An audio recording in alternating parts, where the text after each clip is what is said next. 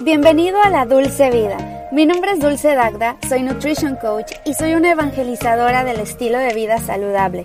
Aquí vas a encontrar toda la información de nutrición, fitness, motivación y organización que necesitas para sentirte como nunca te has sentido.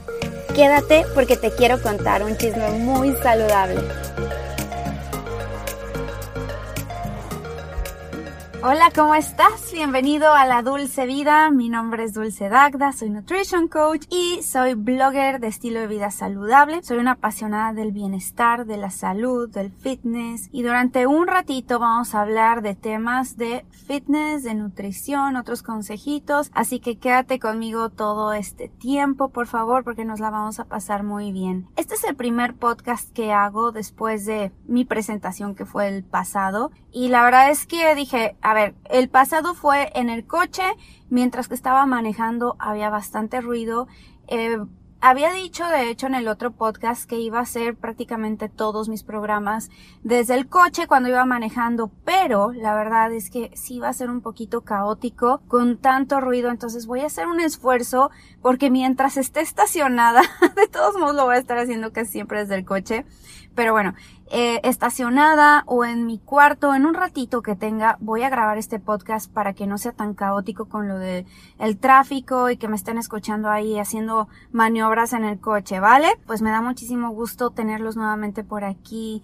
Eh, fíjense que hoy y siempre, a partir de ahora, les voy a dar un tip de la semana que me ha servido, algo que me gustó, como, no sé, el dato curioso de la semana, el dato fit curioso de la semana, o algo que me ha servido, porque siempre es bueno, ¿no? Como que siempre tenemos algo que resaltar de la semana, ya sea bueno o malo. De las cosas buenas, claro, pues te van a servir, y de las cosas malas a lo mejor no te van a servir, pero te van a ayudar a mejorar, te van a ayudar a superarte.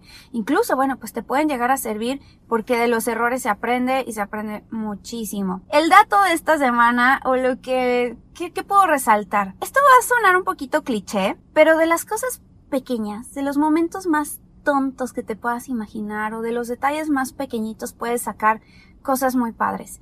Miren, les voy a contar la historia.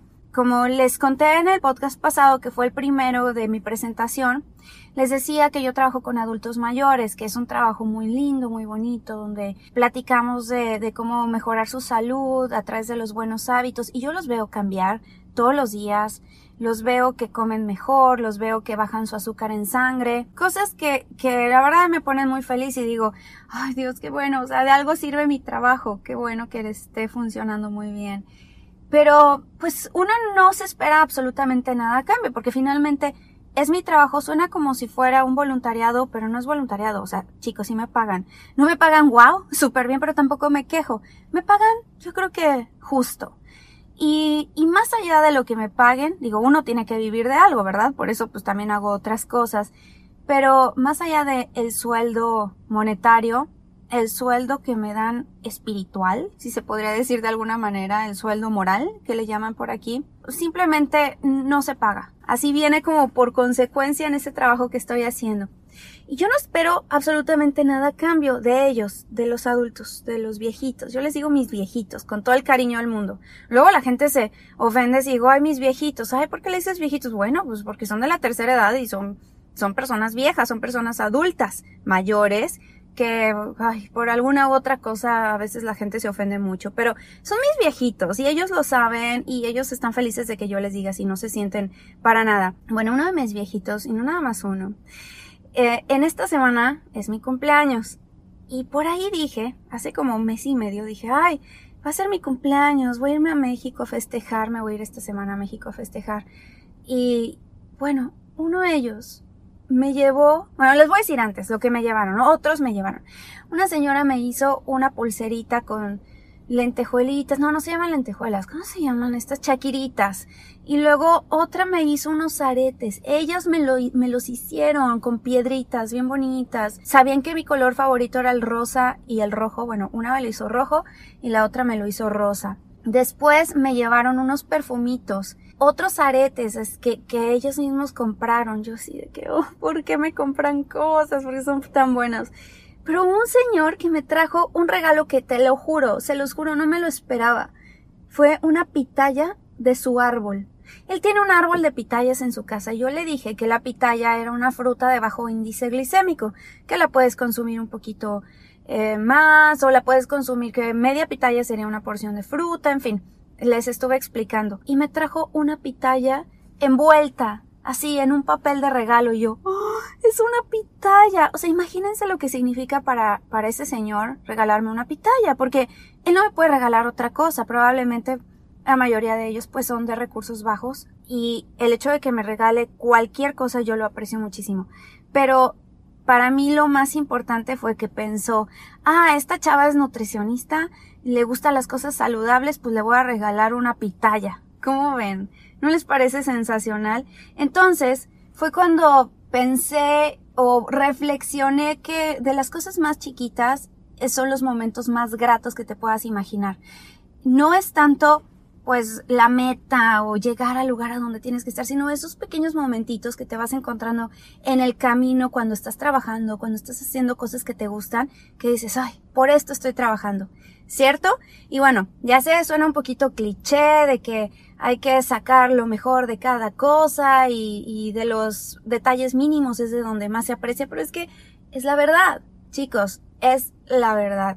Ahora sí, voy a ir al punto de todo esto, de qué se trata. Les digo, les voy a dar siempre un tip, una cosita, algo que resaltar y ya después nos vamos al tema principal. Hoy quiero hablar de cómo obtener apps, cómo hacer que tu abdomen se marque o cómo tener esos abdominales que siempre has soñado.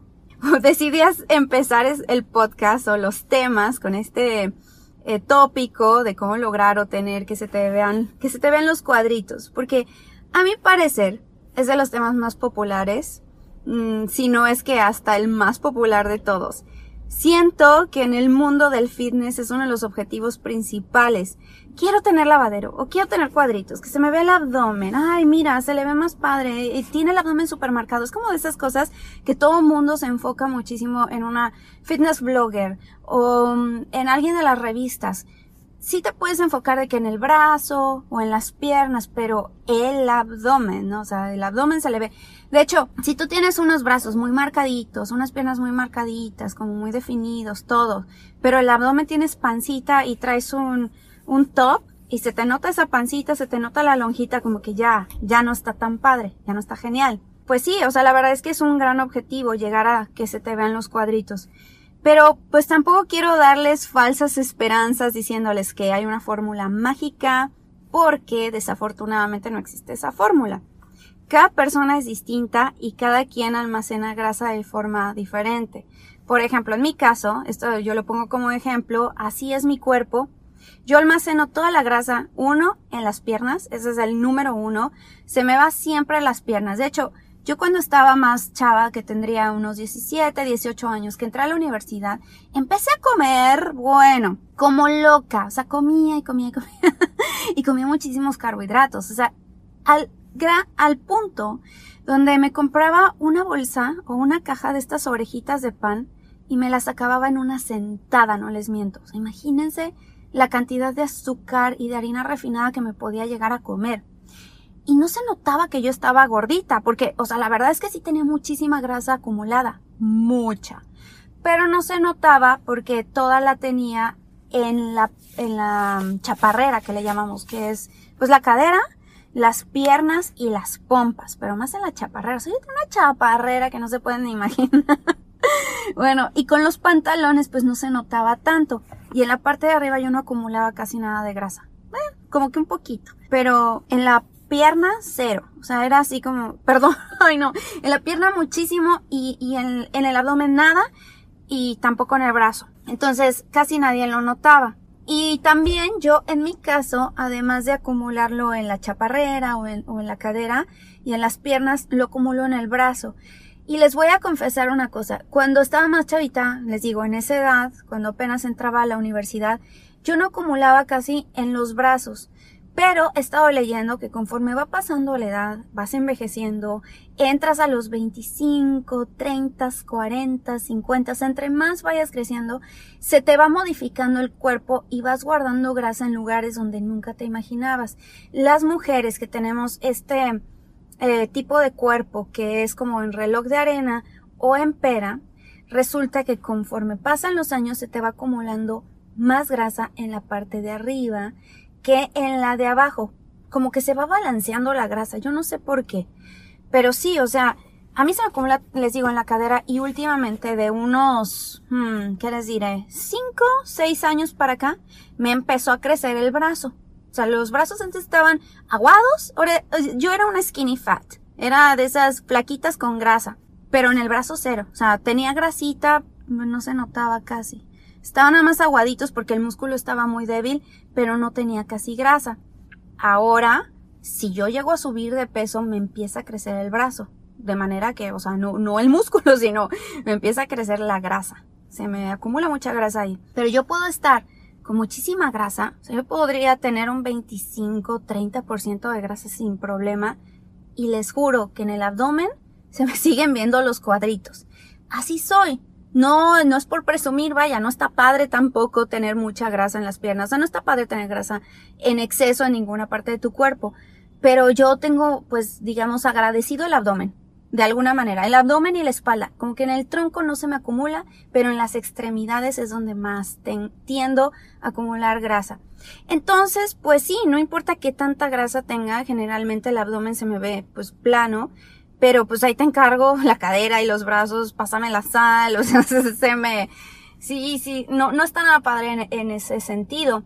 Pero muchas chavas me dicen, pues ojalá yo pudiera hacer así, como acumularlo en esa parte y en la pancita no. No sé, o sea, yo creo que también depende mucho de gustos. Y como les decía también, la genética. Es que esto para mí ya es genética, así vengo, y muchas chicas tienen brazos muy delgados, se les pueden marcar perfectamente bien las piernas también, pero el abdomen es lo que más les cuesta trabajo. Entonces, de entrada, cada quien acumula grasa de diferente manera en diferentes lugares de su cuerpo. Muchos creen que hacer abdominales no hace que se te vean los cuadritos. A ver si me explico aquí. Por supuesto que si trabajas el área del abdomen vas fortaleciendo y los músculos van a crecer, se van a poner fuertes. Pero, chicos, no vas a quitar la grasa de esa área por más miles de crunches que realices y más abdominales y planchas. Pero bueno, desafortunadamente no podemos llegar a escoger dónde eliminar esa grasa. Por eso, checa el siguiente tip que te voy a dar.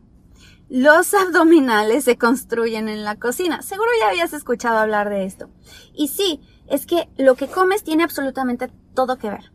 Porque no importa en serio la cantidad de ejercicio que hagas al día. Si no estás en un déficit calórico, ni pienses que vas a perder grasa. Yo ya he escuchado demasiada gente de que con la dieta cetogénica, que con la dieta no sé qué, con esto, que el ayuno intermitente. Ok, sí, pero de todos modos tienes que estar en un déficit calórico. Las calorías, y si no han visto mi video, si pueden meterse a mi YouTube eh, donde hablo sobre lo de las calorías. De hecho, me gustaría hacer un podcast, un programa dedicado a lo de las calorías. Un poquito más a fondo, más detallado y también más tranquilamente porque en mi video me voy como hilo de media y me sigo y me sigo, no me detengo muchísimo. Pero bueno, a grandes rasgos hablo ahí de que las calorías sí importan, pero que no te obsesiones con ellas. Porque contar caloría por caloría no, no tiene ningún sentido. O sea, simplemente, sí, a lo mejor te puede funcionar al principio, pero después es como, ay, ayer comí 1642, hoy tengo que comer 1655. No, tiene que haber un rango ahí. Sin embargo, después de decir eso, es importante saber que hay que tomar en cuenta un aproximado calórico. Y ya que tienes ese aproximado, balancear tus macronutrientes, decir qué porcentaje vas a destinarle a los carbohidratos, a las grasas y a las proteínas, hacer tu estimado de calorías conforme a tus macronutrientes y entonces quitarle un poquito de calorías con lo que tú deberías de estar ingiriendo todos los días para mantenerte. Digamos, si en tu cálculo te quedan 1800 calorías, lo pongo así en mi caso, ¿no? Con mi edad, mi peso, mi actividad física. Yo para mantenerme debería de estar comiendo entre 1700, 1800 calorías. Entonces, para bajar de peso, si quiero perder algo, no sé, unos 300 gramos por semana, porque yo no recomiendo más. Em, si pierdes medio kilo está bien, pero dependiendo de tu altura. Digo, ya ahí depende muchísimo de la persona. Pero yo no, no quiero perder más de 300 gramos a la semana, 200 gramos, para que sea un déficit calórico decente y después no haya un efecto rebote y estas alteraciones metabólicas, etc. Bueno, le quito un poquito de calorías, me quedo en 1500, 1400, empiezo a bajar de peso y ahí es cuando pues ya se empieza a eliminar la grasa. Yo en mi caso lo primerito que pierdo de grasa es en la panza. Entonces se me va quitando absolutamente todo. Que les digo, no guardo mucho ahí en el abdomen, entonces se me empieza a marcar más el abdomen. Y también el segundo lugar donde empiezo a perder es en el brazo. Y ya después en las piernas y en la cadera y en las pompas. Entonces sí chicos, los abdominales se construyen en la cocina. Número 3, bueno, checa lo que te inflama. Es súper importante saber que te puede inflamar el estómago, porque a veces no es que traigas una panzota, puede que sea inflamación, por ejemplo. Y esto, aunque sean muy saludables, digamos, la coliflor, las coles de Bruselas, el brócoli muchas veces no siempre te caen muy bien. Así que, por ejemplo, si vas a hoy en la noche salir con tus amigos y vas a utilizar una ombliguerita, chicas, bueno, pues no vayan a comer nada de eso, de que les dije, nada que les pueda inflamar. De hecho, tú puedes identificar perfectamente bien qué te inflama y qué no te inflama. Por ejemplo, no sé, a mí me inflama muchísimo las coles de Bruselas, o sea, pero las que no son cocidas, o sea, yo las puedo comer cocidas y no me pasa nada, pero si las llego a poner en una ensalada, crudas. Ya ven que a veces venden esos mix que vienen con kale, con coliflor, no sé, cosas así rayadas, espinaca, lechugas. Y entre ellos vienen coles de Bruselas y están crudas, ¿no? Al rato traigo una inflamación espantosa en el estómago y no me puedo poner nada. No me puedo poner nada pegado, no puedo ponerme así nada que se me vea la panza porque, bueno, se me ve muy inflamada y pareciera o yo sentiría que tengo grasa o que se me acumuló grasa ahí o que el abdomen me subió o que se me ve más pancita, pero no es eso. Lo que pasa es que también pues estoy inflamada. Entonces cuidan lo que comen y también chicas cuando estamos en nuestros días nos podemos inflamar mucho, o sea, te inflama esa parte del abdomen, se inflama sobre todo el abdomen bajo, pues todo el vientre y también a veces se puede llegar a inflamar el estómago como tal. Así que no se asusten. También por otro lado, cuando nos baja, estamos reteniendo líquidos unos días antes. Es totalmente normal que subas unos, que dos, tres kilos dependiendo de tu estatura. No se asusten. Generalmente eso es agua y se va después. Otra cosa que es bien importante es saber cómo trabajar el abdomen. No solamente se trata de hacer, como les digo, mil abdominales o crunches o planchas al día así que voy a hacer 200 diarias. Se trata de saber trabajarlo inteligentemente. Siempre yo te voy a recomendar mucho más que de, ir, o sea, que en vez de hacer crunches, que los típicos abdominales que haces para arriba y para abajo acostado, que hagas mejor planchas, eh, mil veces. O sea, las planchas es como si estuvieras fortaleciendo tu corset interno. Porque cuando haces crunches, uno, estás generando mucha tensión en tu cuello, en tu columna, si no lo sabes hacer. Incluso cuando ya te estás cansando, cuando ya llevas, no sé, unos 25, 30, o la cantidad de, abdominales que estés haciendo. Ya llevas un rato, empieza a tensar el cuello. Toda esa parte de ahí se empieza a tensar.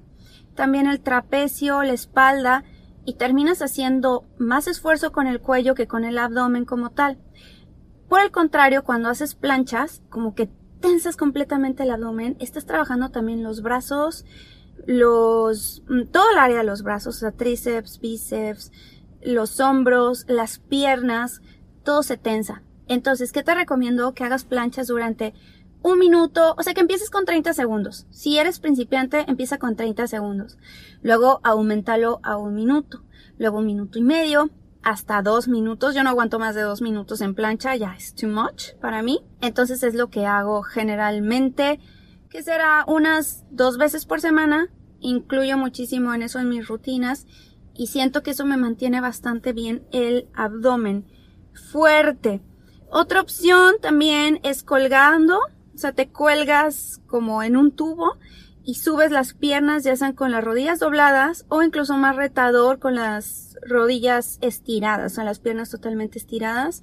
Es un ejercicio súper fuerte, pero terminas con el abdomen destruido, en el buen sentido, pues, o sea, lo terminas y súper adolorido. A mí me gusta hacer esos, aunque pues las planchas son como más prácticas y si no tengo de dónde colgarme, pues una plancha es mucho más práctico. ¿Qué otra cosa ayuda mucho a meter el abdomen? Cuando hacemos abdominales o cuando hacemos cualquier ejercicio, si estamos sacando un poquito la pancita mientras lo estamos haciendo, también estamos fortaleciendo o estamos em, entrenando el abdomen a que se salga. O sea, está salido. Y eso me lo dijo mi mamá una vez. Me lo, mi mamá es muy observadora. Muy, muy observadora. Ella es de las personas detallistas. O sea, como que ella se fija en todos los puntitos. Y cuando una vez, hace tiempo, nos fuimos de vacaciones a Los Cabos, en algún lugar intermedio entre Los Ángeles y México. Bueno, pues nos fuimos, nos vimos en Los Cabos, la pasamos muy bien. Y mi mamá no hace mucho ejercicio. Anteriormente ella hacía mucho ejercicio, hacía spinning y se iba a todas las clases, pero ya después como que le cambiaron el gimnasio y dejó de hacerlas. Entonces me la llevé a hacer ejercicio conmigo. Ella nada más se quedó en la elíptica. Pero me estaba viendo de reojo porque yo estaba haciendo abdominales y estaba haciendo sentadillas, estaba haciendo squats. Y se me quedaba viendo. Y ya después se acercó conmigo y me dijo, está sacando la panza. Ah, porque mi mamá es así, es súper directa. yo también soy bastante directa. Mi mamá es el triple de directa. Cuando haces los squats, estás sacando la panza. Y yo, sí es cierto. O sea, me vi como, y me dice, y además estás como un poquito jorobado, no jorobado, como que te estás haciendo mucho hacia adelante. Y sí, o sea, eran unos centímetros, pero también estaba sacando la panza y yo, oh my god, eso es cierto y lo he estado haciendo durante mucho tiempo. Nadie me lo había dicho antes. Ya después de ahí empecé a, a mejorar mi postura y a meter la panza. Entonces, ¿qué les puedo decir? Que siempre que hagan cualquier ejercicio, así sea de pierna, así sea de pantorrilla, así sea de pompi, metan el abdomen, metan la panza, para adentro. Ya después cuando yo hice mi certificación como Pilares Coach, ahí aprendí mucho más sobre eh, todo el área del core, que es todo el área de, eh, abdominal, que es importante fortalecerla y cómo fortalecerla y que no se te bote, o sea, que no se te haga esa como naranjita que se te puede llegar a hacer cuando haces malos ejercicios y estás sacando la panza. Ok, otro ejercicio que te puede ayudar a mantener el abdomen hacia adentro son los vacuums o ejercicios hipopresivos. ¿Cómo son estos? Si me siguen en Instagram, ahí tengo un video de cómo los hago. De hecho, una de mis amigas que es fisioterapeuta, quedó súper formal de que me iba a ayudar con un video para explicarlo más a fondo cómo es que ayudan.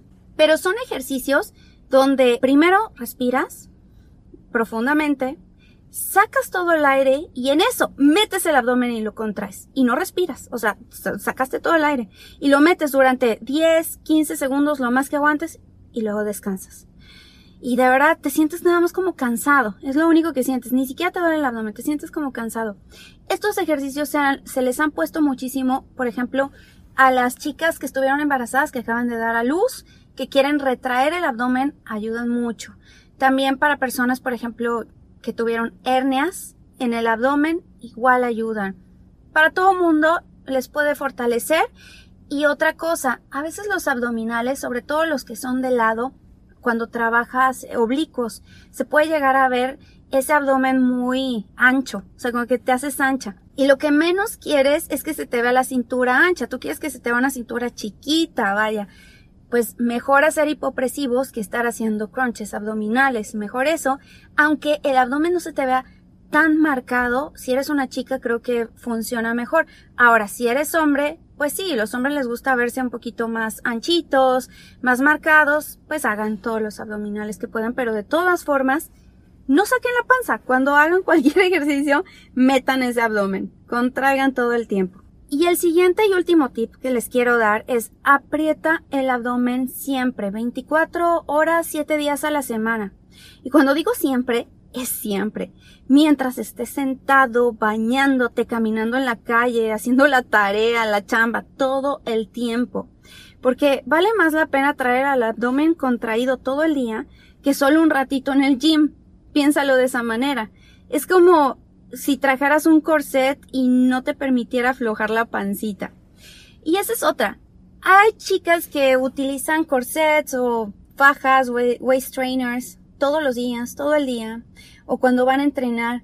Y yo creo que pues está bien, al principio te puede ayudar, te puede apoyar en esa eh, mejora de tu postura y de contraer el abdomen, pero no puedes mm, depender de ello toda la vida, no puedes depender de una faja o algo que te esté deteniendo, tú tienes que hacer tu propio corset, tu propia faja que te esté contrayendo allá adentro. Además de que el abdomen es bien importante tenerlo fuerte porque te va a salvar, o sea, te puede salvar la vida. Si tienes un accidente, si alguien te golpea, em, no sé, o sea, eso, tener un músculo fuerte te puede ayudar muchísimo a proteger tus órganos, ayudarte a que no se te vaya a romper una costilla en un accidente o algo que te pueda llegar a pasar. Y sí sirve mucho. También, por ejemplo, la gente que eh, tiene hernias. Yo tuve una hernia, me la operaron hace un tiempo, pero me ayudó muchísimo tener el abdomen fuerte y trabajar siempre el abdomen porque de alguna manera se recuperó más rápido mi abdomen de lo normal o de lo que se hubiera recuperado si no lo hubiera tenido de esa forma trabajado desde hace muchísimo tiempo. Entonces mantenerte siempre consciente de la postura te va a ayudar y tener un abdomen fuerte no nada más desde que se vea bonito, sino como les decía, te ayuda absolutamente a todo. La postura, la composición corporal que tienes, eso es la base de todo. Como que en el abdomen, en esa zona, está la base principal del resto de tu cuerpo, porque además está sosteniendo eh, bueno, esa es en la parte de enfrente. Y la parte de atrás pues está sosteniendo la columna. Todo eso, toda esa área es el core, lo que le llaman el core aquí.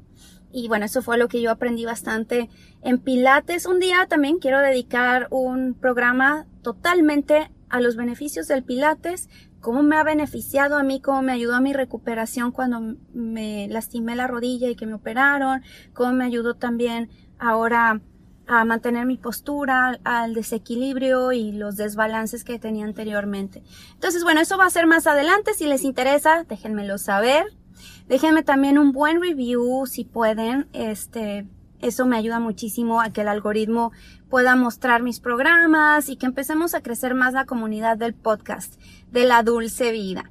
No olvides seguirme en todas mis redes sociales. Estoy como Dulce Dagda en YouTube, en Instagram, en mi blog que es dulcedagda.com. También acuérdense que ya está listo mi workbook para que pues vayan, lo descarguen y les sirva para que se puedan organizar. Espero que te haya gustado el podcast del día de hoy. Por favor, déjame un review, estrellitas, todo lo que puedas.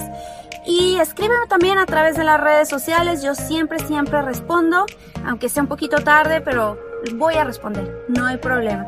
Yo soy Dulce Dagda y nos vemos en el próximo podcast. Un besito. Bye bye.